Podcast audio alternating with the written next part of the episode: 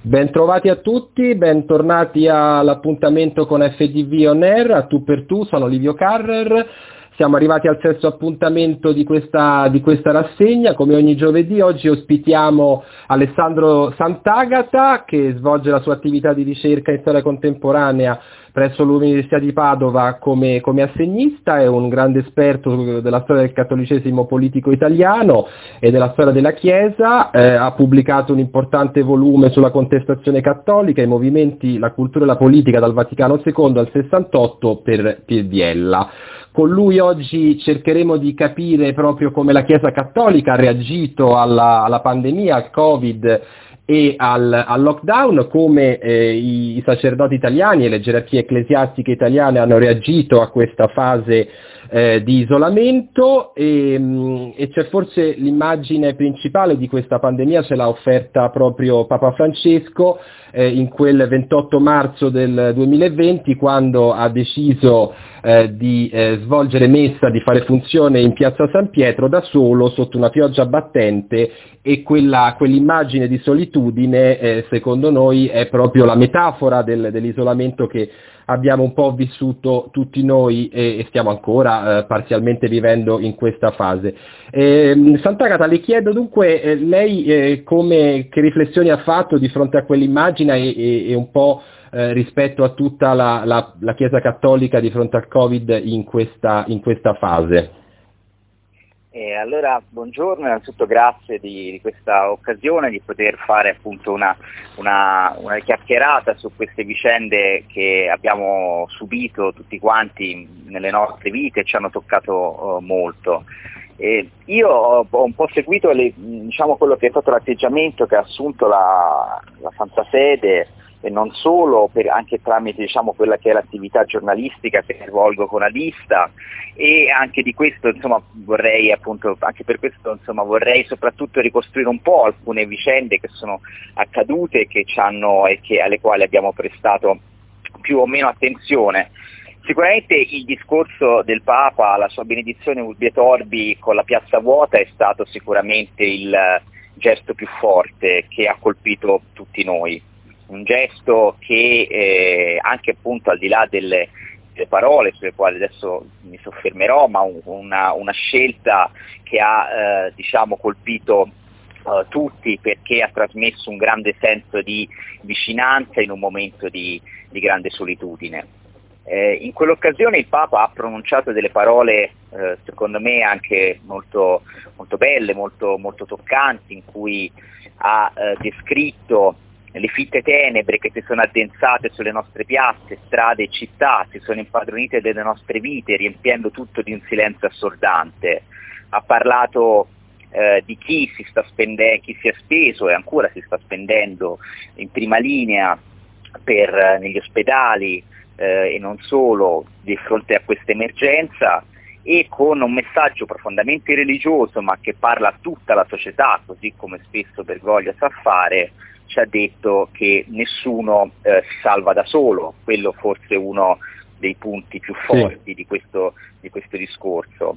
Un altro passaggio in cui molto bello, in cui il Papa ha detto: avidi di guadagno, ci siamo lasciati assorbire dalle cose, frastornare dalla fretta, abbiamo proseguito imperterriti pensando di rimanere sempre sani in un mondo malato. Quindi un, uh, un passaggio che si ricollega a quella che è tutta la riflessione di Bergoglio sulle contraddizioni di questo mondo, sulla crisi ecologica, che è un tema a lui particolarmente caro. Uh, conosciamo insomma la forza della, della Laudato Si, e ci terrei a sottolineare soprattutto questo elemento, che anche per chi uh, non crede, la... Uh, il modo in cui il Papa anche in questa occasione ha voluto rivolgersi alla società è stato un modo che non poteva che parlare e un po' coinvolgere tutti, indipendentemente appunto dalle quelle che sono le appartenenze eh, di ciascuno di noi. Certo, eh, anche perché in, in questa fase oggi le chiese sono eh, tornate a, ad essere aperte per tutti, ovviamente con il contingentamento, e si è tornato a svolgere messa, e, e anche i riti funebri, che era una delle grandi assenti di, di, questi, di questi due mesi, ne abbiamo parlato la scorsa settimana con Alberto Abruzzese, sono tornati a, a svolgersi. Ehm, In questi, in questi due mesi sono anche trapelati un po' di eh, scontenti, diciamo qualche lamentela da parte della Conferenza Episcopale Italiana rispetto ai i noti eh, D P C M, i decreti del Presidente, della Presidenza del Consiglio dei Ministri. Eh, questo tenere aperte le chiese ma non poter eh, far eh, svolgere funzione ai sacerdoti ha, eh, si è capito, lasciato molti malumori nel, nell'Episcopato italiano. Eh, si può dire naturalmente che eh, gli scontri tra Stato e Chiesa non sono, non sono affare recente, eh, sin dal del risorgimento, dalla nascita dell'Italia che, eh, che ne abbiamo memoria. Eh, ci vuole raccontare il suo punto di vista su, su queste piccole frizioni, su queste polemiche di questi, di questi ultimi due mesi, su questo tema dei riti mancati? Sì, certamente, anche perché direi che se, come dicevo prima, l'azione pastorale che il Papa si è proposto, si è proposto di svolgere è stata un'azione che secondo me ha unito molto la società in un momento di crisi e che in un qualche modo può ricordare quel ruolo di defensor civitatis che la Chiesa voleva avere, aveva cercato di assumere durante la Seconda Guerra Mondiale, mi viene in mente per esempio questo parallelo. È chiaro che poi invece la questione del rapporto delle, della, delle chiese aperte e chiese chiuse, possibilità di, di celebrare i riti, è una questione che invece ha diviso eh, anche la stessa Chiesa, peraltro. Uh, bisogna ripercorrerla un po', cercherò di ripercorrerla rapidamente perché è stata una vicenda fitta di, di passaggi. Eh. Innanzitutto, volentieri. Dopo il, subito dopo il primo D P C M dei primi di marzo, la C E I ha dichiarato di adeguarsi con convinzione alle direttive del governo che chiedeva la sospensione delle messe, dichiarando appunto che era un dovere eh, civico al quale ben volentieri i vescovi si eh, assoggettavano, lasciando aperto, in sintonia con il con il D P C M che lo permetteva, la possibilità invece di tenere eh, appunto aperte o chiuse le chiese in maniera discrezionale, per cui poi in alcuni casi sono rimaste aperte, in altri casi invece da Agrigento, in diocesi di Agrigento sono state chiuse, mentre invece i riti chiaramente erano sospesi. Poi è successo però che si sono create i primi, i primi, le prime frizioni, i primi pasticci. A Roma per esempio il Cardinale De Donatis aveva dato il, aveva imposto il divieto di accesso, però poi il tredici marzo il Papa durante la messa in streaming ha consigliato, ha un po' scompigliato le carte dichiarando che le misure drastiche non sono sempre buone, e dopo quella scelta si è deciso allora di ritornare sui propri passi e invece di eh, dichiarare appunto che le chiese dovevano assolutamente rimanere aperte. In quell'occasione c'è stato anche il primo momento appunto in cui è esploso il dibattito, come dicevo, anche interno e pubblico, ci sono state diverse prese di posizione, polemiche nei confronti appunto della sospensione dei riti, eh, uno particolarmente forte di Bartolomeo Sorge, che era stato anche un importante direttore della Chiesa della civiltà cattolica e che eh, ha dichiarato, certo, perché vietare le messe per il coronavirus se su quell'altare c'è quel Gesù che guariva quanti lo toccavano,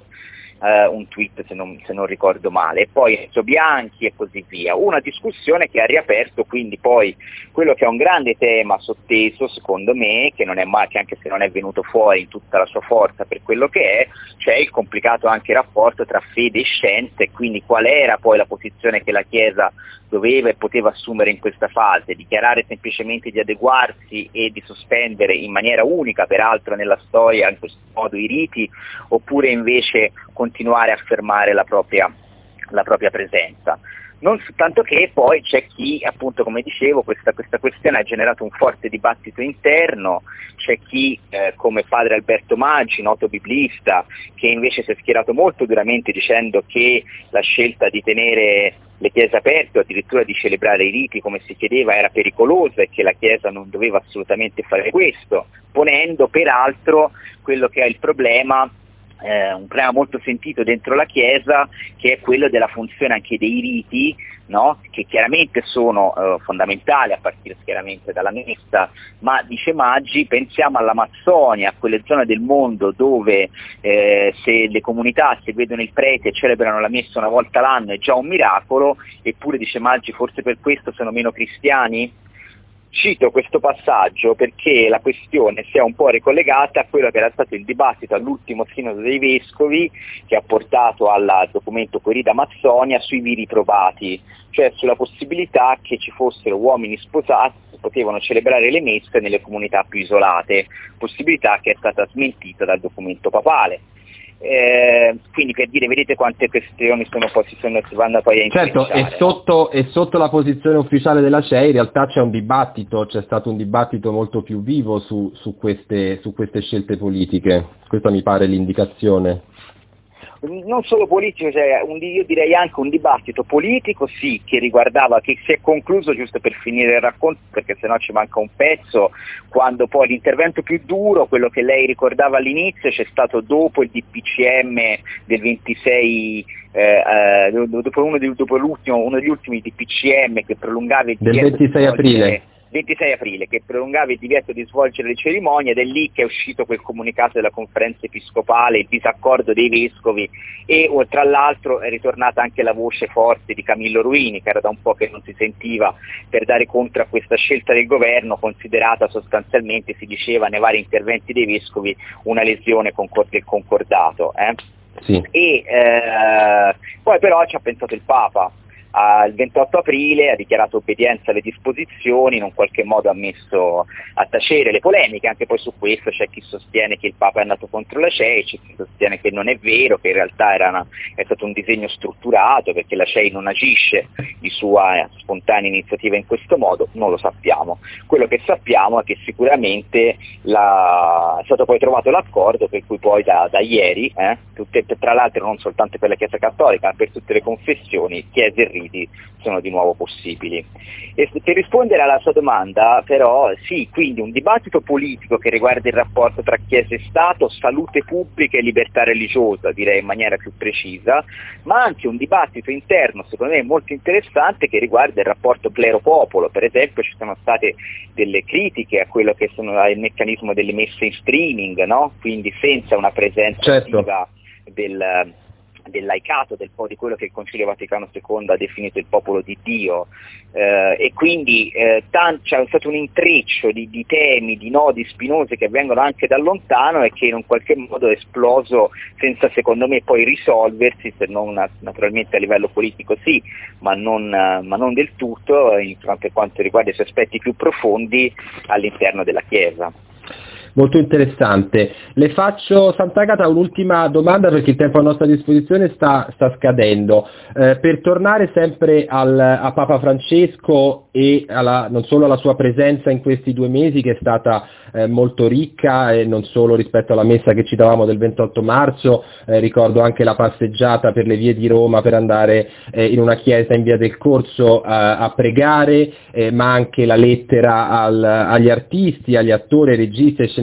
che lui eh, scrive in risposta a quella che aveva ricevuto qualche giorno prima, eh, e, però forse c'è un'altra lettera che va citata, più importante, che è quella eh, pasquale dell'aprile scorso eh, ai movimenti popolari, che in qualche modo forse eh, dà eh, senso e, e ci, ci permette di, di conoscere meglio qual è eh, il, il vero messaggio che c'è dietro, eh, qual è la questione sociale che pone Francesco eh, durante questo suo eh, pontificato. Ecco, lei cosa ne pensa rispetto a quella lettera importante del Papa ai movimenti popolari?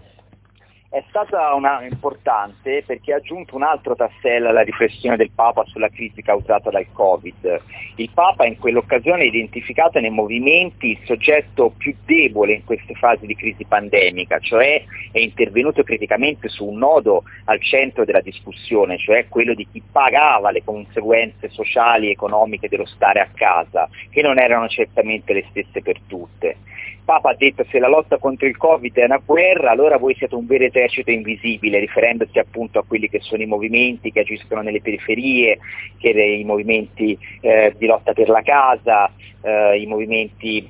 eh, della, dei, dei, del volontariato. del volontariato, ma anche quelli che svolgono una, io diciamo conosco bene la questione perché l'abbiamo ricostruita in un libretto che abbiamo che ho curato, diffuso con il manifesto, in cui fondamentalmente abbiamo cerchiamo di far vedere come questi movimenti a cui si rivolge il Papa non sono soltanto quelli interni al mondo cattolico, ma il Papa si rivolge a una, una rete con la, con, il, con la quale ha instaurato un lungo dibattito che ha cominciato nel duemilaquattordici. Ci sono stati infatti tre incontri mondiali dei movimenti popolari, quindi no, per capire anche che questa lettera non viene dal niente, ma certo. È una prosecuzione di una riflessione di lungo periodo,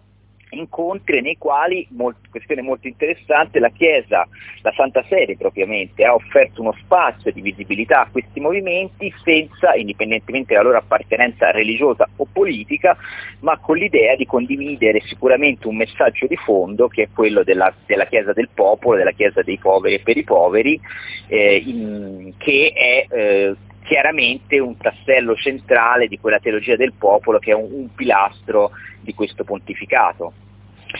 Molto bene, la ringrazio molto eh, Sant'Agata, io vi do appuntamento alla prossima settimana, agli appuntamenti che seguiranno di A Tu per Tu, grazie ancora, a presto.